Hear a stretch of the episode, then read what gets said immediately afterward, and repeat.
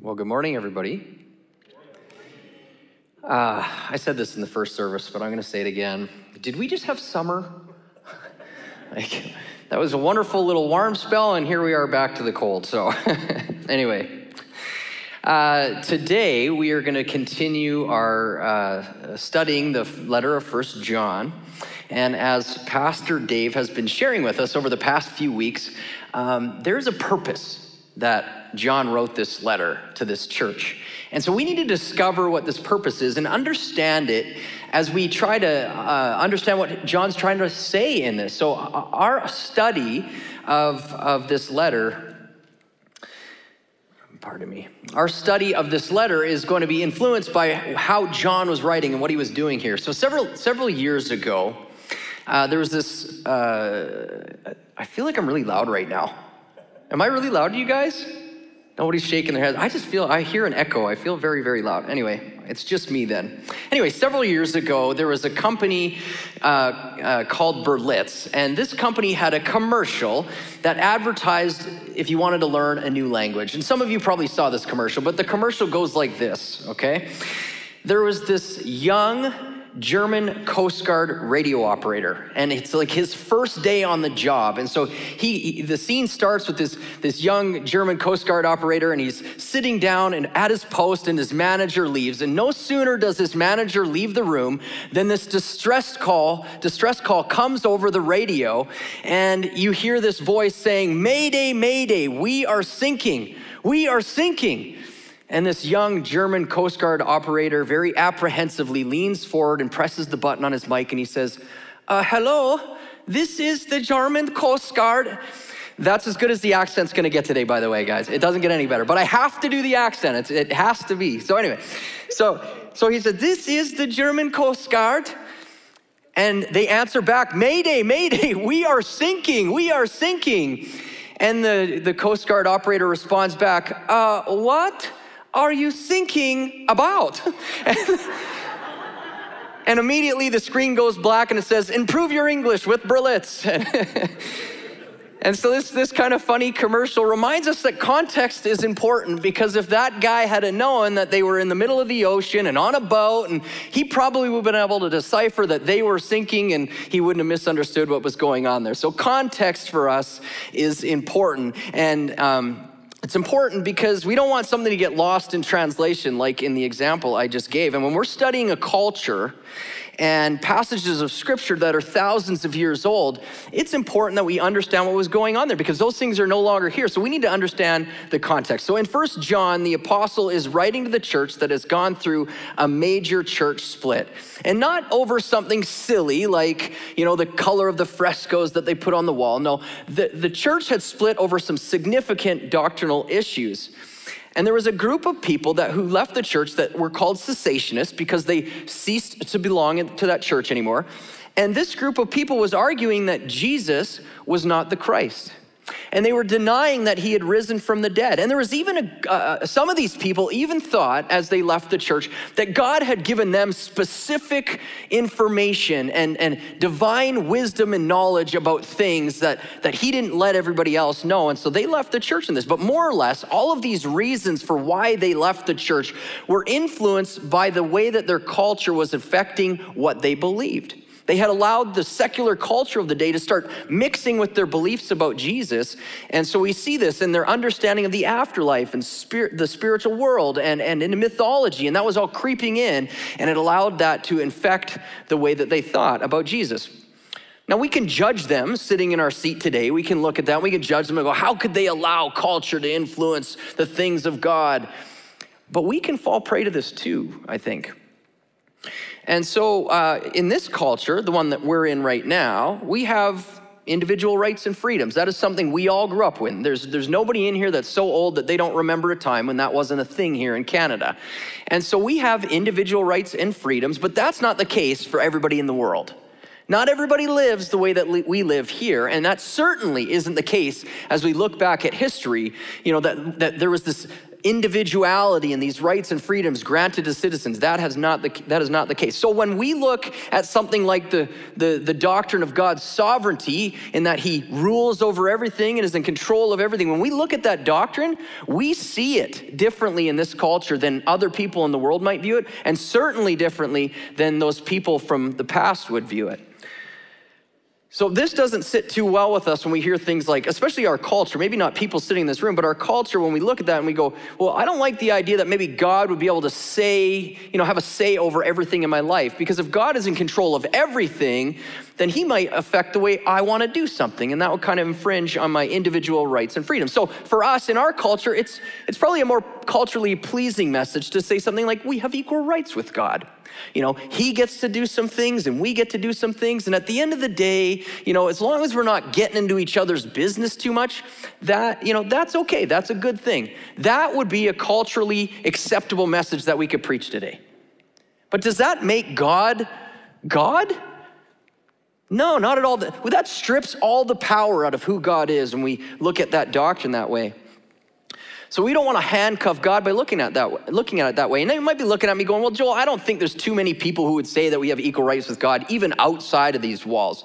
Well, let me press this just one step further for you. Most of us want to have the freedom to accept or reject God. That is something that we say, yep, that, we wouldn't want that forced upon us. We wouldn't want that forced upon anyone else that we know. But here's a question Do you think that God should have the right to accept or reject you? Because it's interesting because we don't really like the idea that Jesus would be able to reject us or God would be able to reject us. We like the idea of being able to reject Him, though. And if we reject God, then it's kind of like, well, that's just our choice, right? That's how we think in our cultural reference. That's our choice. We can reject God. But, but when God rejects us, He's cruel. How could the God of the universe, who knows everything and whatever, how could He reject us? That type of thinking is our culture influencing how we think and our doctrine. Now, we're not going to dive into this discussion any further today. I just wanted to bring it up to you as an example of how culture can affect how we think. But, but this is a discussion that we should talk about at some point, and, and there, are, there are ways that we can get to an answer on that. But we're not going to do it today. But if you have any questions about it, just reach out to Dave. He would love to answer those questions for you. The cessationists that had left the church had exchanged the truth of God for the cultural influences of their day. And so they, in doing this, had landed themselves at odds with God. And, and, and he, they were no longer in the church and believed the things of him. But the, the people that John are, is writing to in this passage of scripture, uh, they had seen now, because of this, the cultural influence of influences of the day erode the gospel message. And so, John, a man who had physically walked with Jesus, John had heard the messages from Jesus' lips. He had seen him up on the cross and watched his friend die and seen his lifeless body, which would, I'm sure, been incredibly traumatic, being peeled off of a cross. He had seen this with his own eyes. But three days later, John also saw Jesus rise from the dead, and he saw him and spoke to him. This is the guy who is writing this letter to these people. And so when he writes to this church, he's writing with some, some authority on this matter. And he's encouraging them to stay strong because he knows what they're going through. And he knows that the cultural influences aren't worth bowing down to and giving into because he's seen that this is the true message. The argument that the people who left the church were giving had caused this group of believers who had so far remained strong to doubt if they actually had the right message. Uh, you know, is what we believe right, John? Did we get it wrong? And I think, I think we can all find ourselves there. God, do, do we have this right? Am I just believing falsehood? Or like, are you really real? And so, this passage today that we're going to look at, this passage was written for us just as much as it was written for them. And so, we're going to pick it up in John chapter, uh, 1 John chapter 2, verses 18 through 27. And this passage of scripture is going to answer for us the question that they had and the question that we have Can I have assurance that what I believe is correct outside of waiting until I die or until Jesus returns and says, I pick you?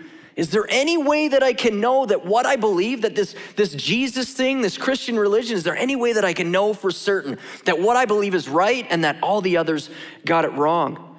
And the, in this incredibly encouraging passage of scripture that we're going to look at today, that John, John's going to answer that question for us.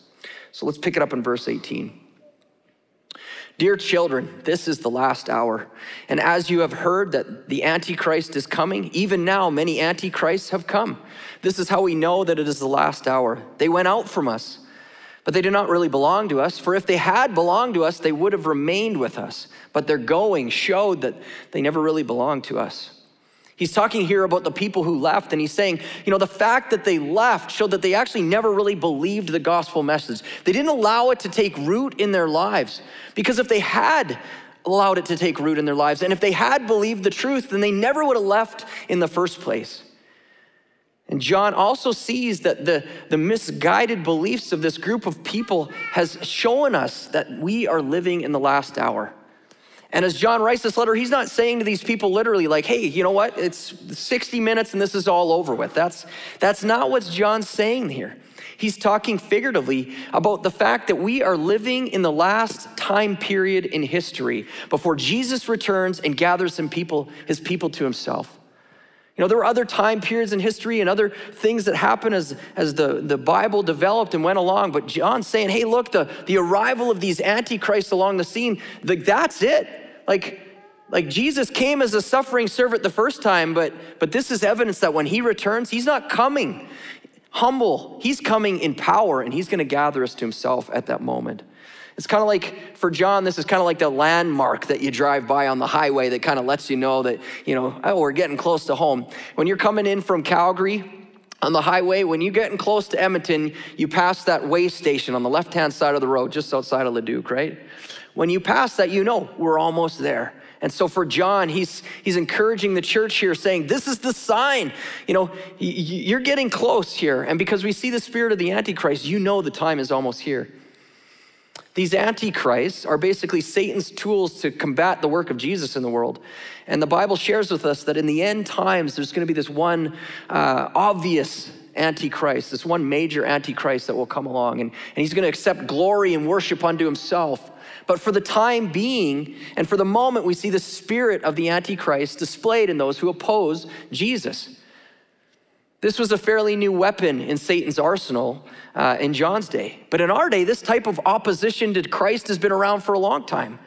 Uh, you know, there are full fledged religions in place right now that were not around before Jesus came on the scene. Religions that it would, would say, well, yeah, we believe that there was a Jesus, but they deny his deity. They say that he didn't rise from the grave. So they can, they can actually acknowledge Jesus' life, but they can deny all of that other stuff. And this is evidence to us that there are spiritual forces at work guiding the world behind the scenes, trying to, trying to, and displaying this spirit of the Antichrist, counteracting the message of Jesus in the world. Because Satan's purpose with these Antichrists is to lead as many people away from the truth as he can. So John is saying to the church, don't be discouraged when you see this kind of stuff happening, be encouraged.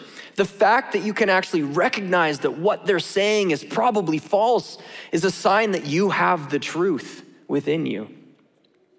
We all need this kind of encouragement in our life, you know, in, in everything that we do, but, not, but especially when it comes to spiritual matters and when our eternity is in view. I remember before Michelle and I, my wife Michelle, uh, uh, got married, I was trying to decide, you know, if this was the right girl for me and discern God's will in that, Lord, is this the girl that I should marry? And uh, there was a lot on the line with that, if I should date her or not, because our families were friends. She went to the church that I went to, and uh, her sister, uh, my sister and her were friends, and we went to the same school. So there was a lot of a lot of things that we had together, and so I knew that if I was going to date this girl, like it was going to be the last girl that I ever dated because there was going to be problems if I got this wrong, right? And so I prayed and I prayed and I prayed if this was going to be the girl for me. And I wasn't the best at discerning God's will for me back then. And I, am not great at it now, but I've learned a few things along the way. And so I decided after praying for an entire year and not feeling like I had an answer if this was the right girl for me, I decided I was going to fleece the Lord. And a fleece is essentially uh, a sign that we ask from God that will reveal if, if uh, what His will is or not. And it comes in Judges chapter six, where we see Gideon fleece the Lord. And I'm not recommending that everybody do this, and don't judge me for doing it. But it's what I chose to do. I was in this for a year already. Okay, so I, anyway, I fleece the Lord, and here, here's my fleece uh, if Michelle would call me before a certain time, noon, on a specific day, if she did that, then I would know that that was God's will that I would marry that woman. Okay, just keep the judgment on me, Joel. That's weak. It's not as weak as you think, though. There's some layers to this. Me and Michelle weren't the kind of friends that hung out all the time and called each other, okay? So she called my sister, but she wouldn't call me necessarily. And to add another layer to that, I was I was on holidays at my buddy's house in Kelowna, staying at his grandma's house. Okay, and Michelle had caught a ride with us down there, and we dropped her off at her grandparents' place in Westbank. But um, but she, you know, didn't have any reason to necessarily call me, and we weren't at our homes. And this was also in an era where cell phones weren't a big deal. Like not everybody had one. And so she would have had to have called his grandmother's house while I'm on vacation and asked to speak with me. Okay, so it's not quite as, you know, easy as I made it sound, right? You know, like, God, if I see the sun today, she'll be my wife, right? It's not like that. anyway, uh, so uh, the day arrived uh, that I had prayed about, and I went out onto the lawn that morning, and I was sitting there reading my Bible because I was a good Christian man. I had a lot to, lot to be praying about that morning. So I was sitting on the lawn reading my Bible, and my buddy's mom comes out the door and she's like, Joel, the phone's for you. And I'm like, no way, right? My prayers have been answered. And so, so I head into the house and I pick up the phone and I'm like, hello? And she's like, hey, Joel, it's Michelle. And I'm like, all right. And she's like, I don't know if I was supposed to call you today or what. And I'm thinking in the back of my head, yeah, you were. You know, and, and, and in that moment, I was like, that is the confirmation. Michelle had no idea what she was in for. She was just calling me because she had this inkling to call me. but it was Lord. Um, anyway, the rest is history. It wasn't long after that that I asked her out to be my girlfriend. Within a year or under a year, we were married, and next month we celebrate our 20th wedding anniversary. So, hey, we think we got that right. Now, I'm not advocating that you run out and you do this kind of thing all the time. You know, we need to learn how to hear God's voice in the normal moments of life, that quiet whisper, um, because you don't want to make a mistake like Michelle did with that fleece, right? But it's encouraging when we get these, these things in life that encourage us on the right path and we can, we can have faith that we're doing the right thing, and especially when it comes to spiritual matters. And this leads us to our, our next section here in the scriptures, verses 20 through 23. But you, have an anointing from the Holy One, and all of you know the truth. I do not write to you because you do not know the truth, but because you do know it, and because no lie comes from the truth. A true believer in Christ has been anointed by God, and that anointing places the truth upon us, and we have that within us. In Exodus uh, chapter 30, verses 22 through 33, God gives instructions to the Israelites about how to anoint things, things that will be in his presence. And there's this specific recipe and formula for making this anointing oil because they were all, because the things that were anointed to be in God's presence were like the priests and the items that went in the tent of meeting. And God's God's saying like these are the things that I will agree to have anointing. And he says in verse 32, he says this Do not pour it on anyone else's body, and do not make any other oil using the same formula. It is sacred, and you are to consider it sacred. Whoever makes perfume like it and puts it on anyone other than a priest must be cut off from their people.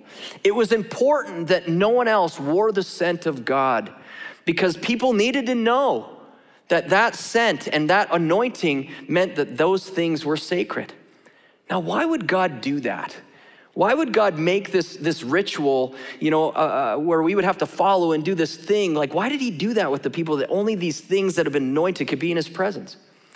And I think often we see, especially in Exodus, God is painting a picture for us with these rituals about something that He wants us to know about Him. He wants us to know that only those things that have been specifically anointed can be near Him. Not anything, not just the general, not just the mundane, can be in God's presence. It's only specific things that have been anointed. And if you are a Christ follower, God has placed His anointing upon you. And you are going to be welcomed into his presence because that anointing is upon you.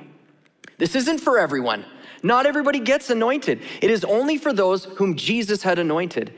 There's no other way to be in God's presence. And that ritual shows us that. There was no other way to be anointed by God under this specific thing. And when Jesus comes onto the scene, there's no other way to be anointed by God to be in his presence other than through this specific formula, which is Jesus Christ. Isn't that amazing, the symmetry that we see between the Old Testament rituals and the, the stuff of Jesus when he comes on the scene in the New Testament? Here in our passage today, John is confirming for this church you have been anointed by God and you possess the truth. Those people that left, they don't have it. They didn't have the anointing, so they don't get and possess the truth. And he says this to them He says, Who is the liar? It is whoever denies that Jesus is the Christ. Such a person is the Antichrist, denying the Father and the Son. No one who denies the Son has the Father, and whoever acknowledges the Son has the Father also. John is directly confronting the blasphemous arguments of the cessationists here. You know, they didn't necessarily deny that Jesus was real, but they, they denied that he rose from the dead and they denied that he was the Christ, the Holy One of God. They didn't accept his lordship into the equation, and as a result, they were not given the anointing. We read this in Romans 10, verse 9. If you declare with your mouth that Jesus is Lord and you believe in your heart that God raised him from the dead, that you will be saved. There are three elements that we can see in this verse. First, you need to declare with your mouth that Jesus is Lord. This isn't just lip service. You don't get to just say, oh, yeah, Jesus is Lord, I get to go to heaven. That's not how it works. It needs to come from a deeper understanding that you want your life to be ruled by God. You understand that you could keep living your life the way you want to and where that could possibly lead, but you also understand what Jesus is offering on the other side. And you're going, I'm cool with giving that up and accepting whatever you have for me on this side because I know no matter what I do on this side, what you have is so much better than that. The second element is believing fully in your heart that God raised him from the dead. Well, if Jesus didn't rise from the grave, then this, this is just a great story. But everything that we read and everything that Jesus said in the scriptures, they're meaningless. For the believer, Jesus must have risen from the dead. Because if Jesus actually rose from the dead and you believe that in your heart, then everything he said about himself and your faith and your hope spring to life. Because what he said was true. And the third element that we see here is, is, if you believe that, if you believe all of that, then you will be saved and you receive the anointing of the Holy Spirit upon you. So the cessationists were very public in their denial of Jesus' lordship and his resurrection. You know, they were very outward in their profession that, hey, he wasn't the Christ and we don't believe he is Lord of our lives and all that kind of stuff. Uh, but there is a way, I think, of denying Jesus and, and, and not acknowledging him and not receiving, or pardon me, uh, which keeps us from receiving God's anointing. And we can do this quietly as well. It doesn't just have to be outward and overt. You know, for me, I can, in the summertime, I can stand on the shore at the lake and I can look out over the lake and I can see boats floating in the water. And I can acknowledge wholeheartedly that those boats are floating. And I can even tell you what kind of boat that is. I can tell you all about it. Maybe I maybe even know a lot about boats, and I can tell you what kind of motors in it, what color it is. I can tell you, hey, oh, those are my friends in that boat. I have a relationship with those guys. But there's a difference between me being able to tell you all about boats and agreeing with you that that boat floats and actually getting into that boat and putting my life in it. You know, relying on the integrity of that boat to keep me alive.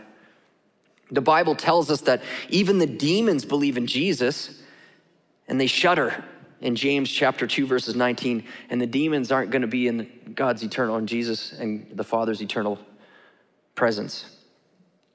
Belief needs to run deeper than lip service. Jesus must, must be Lord of our lives, and his resurrection cannot just be a nice thought for us.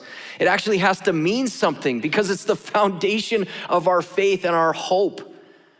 Because if the resurrection didn't happen, then the promises of Jesus aren't true. But if it did happen, then everything he said is true, right?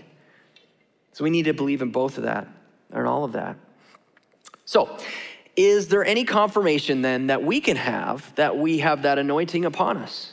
Is there any way that we can have confirmation that the, the things that we believe have taken root in our hearts and we're not going to get pulled off track at some moment when, when tough times start? I mean, we, we hear about these fires. I mean, that is a life disrupting event. Is there any way that that's not going to pull me off course because I lost my house or something went wrong there? Well, in verse 24 through 27, we discover the answer to this as we study it. Let's read it together. As for you, see that what you have heard from the beginning remains in you. If it does, you also will remain in the Son and in the Father. And this is what he promised us eternal life. I'm writing these things to you about, what, about those who have led you astray. As for you, the anointing you receive from him remains in you, and you do not need anyone to teach you. But as his anointing teaches you about all things, and as that anointing is real, not counterfeit, just as it has taught you, remain in him. So, how does this passage give us assurance of our anointing?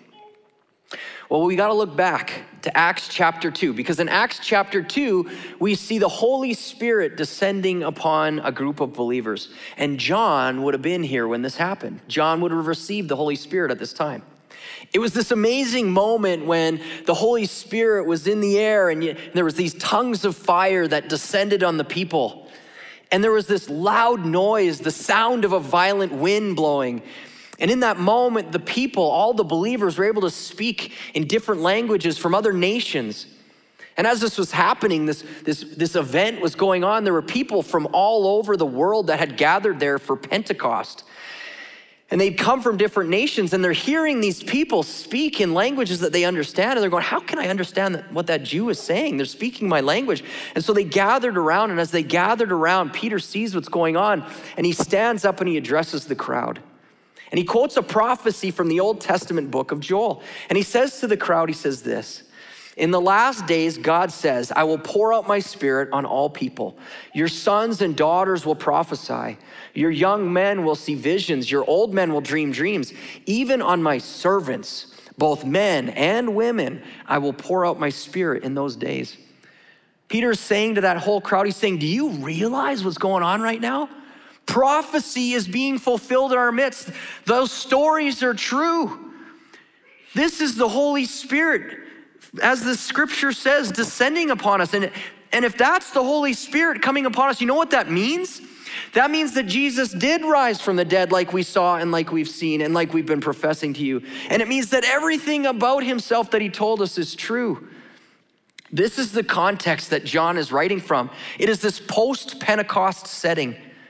So as he writes, you know, about God's anointing and about remaining in the Father and remaining in the Son in verses 24 through 27, he isn't simply writing about a drop of oil that's placed upon these people. He's writing about the anointing of the Holy Spirit, and that anointing remains on them. And he can tell it remains on them because of how they have been taught and how they're, they're able to discern the truth and they've remained with him. It's the Holy Spirit within us that maintains the accuracy of the gospel message in our lives. And it is the Holy Spirit within us that keeps us connected with the Father and the Son. And it will be the Holy Spirit whose work that we see working within us that will confirm for us that we have found the truth and that we don't just have a religion in the long line of other religions. We have actually found the truth. Uh, when Michelle and I bought our first car, uh, we, were, we were proud of it. It was an Acura RSX Type S. It was silver. It had, you know, leather seats in it. It was brand new because we were young and foolish. And uh, anyway, when we bought this car, we had to put a deposit on it. You don't get to just grab the car and go home when it's brand new. You got to like put the deposit down. And You got to put the 3M coating and all that stuff on it. You know, all the extras. And so we put this deposit down, and that deposit was the guarantee for us that that car belonged to us. We knew that that was ours, that they put our name on it. But without that deposit, that car could have belonged to anybody at any time. When we are true believers, we are given the deposit of the Holy Spirit in our lives. And, and, and, and He is the guarantee of the relationship that we have with the Father and Son. It's not the whole thing, it's not the whole experience of that relationship, it's only the deposit. But it's the deposit, that spirit is the confirmation of the deposit of the relationship that we're going to have in all of its fullness in the future. So, the question that I have for you is do you have that anointing? Do you have that deposit?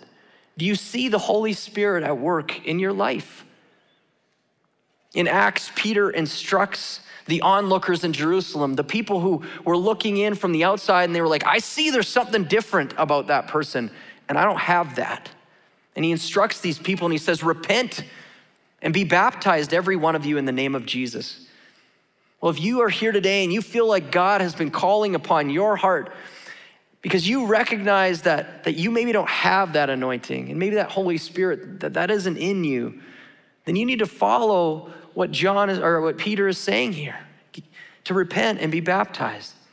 This will mean a sincere acknowledgement on your part that you want Jesus to be Lord of your life, that He is leading and guiding you. You recognize that the path you're going on is one that you could choose, but you also recognize that it's not going to lead you anywhere close to the path that Jesus could take you on and what He is offering. It's also going to mean that you have a solid belief that, that Jesus was raised from the dead. Because in believing that Jesus raised from the dead, you know that you have a living hope, one that is rooted in truth. It's not false, it's fake, because Jesus came alive. And that means that everything he said was true. And it means that, that the Holy Spirit, then, as we're told, will be poured out upon you as you confess this to the Lord. Uh, for those of us who have already done this, we have the Holy Spirit upon us now. With joy, we need to understand that we can have confidence that the things that He has promised are real and true, and we possess the truth. Every time you see the Holy Spirit at work in your heart and in your life, that is your confirmation that you got it right. If you want to grow in your faith and feel confident as a believer, you, you just need to chase after the Holy Spirit's presence in your life.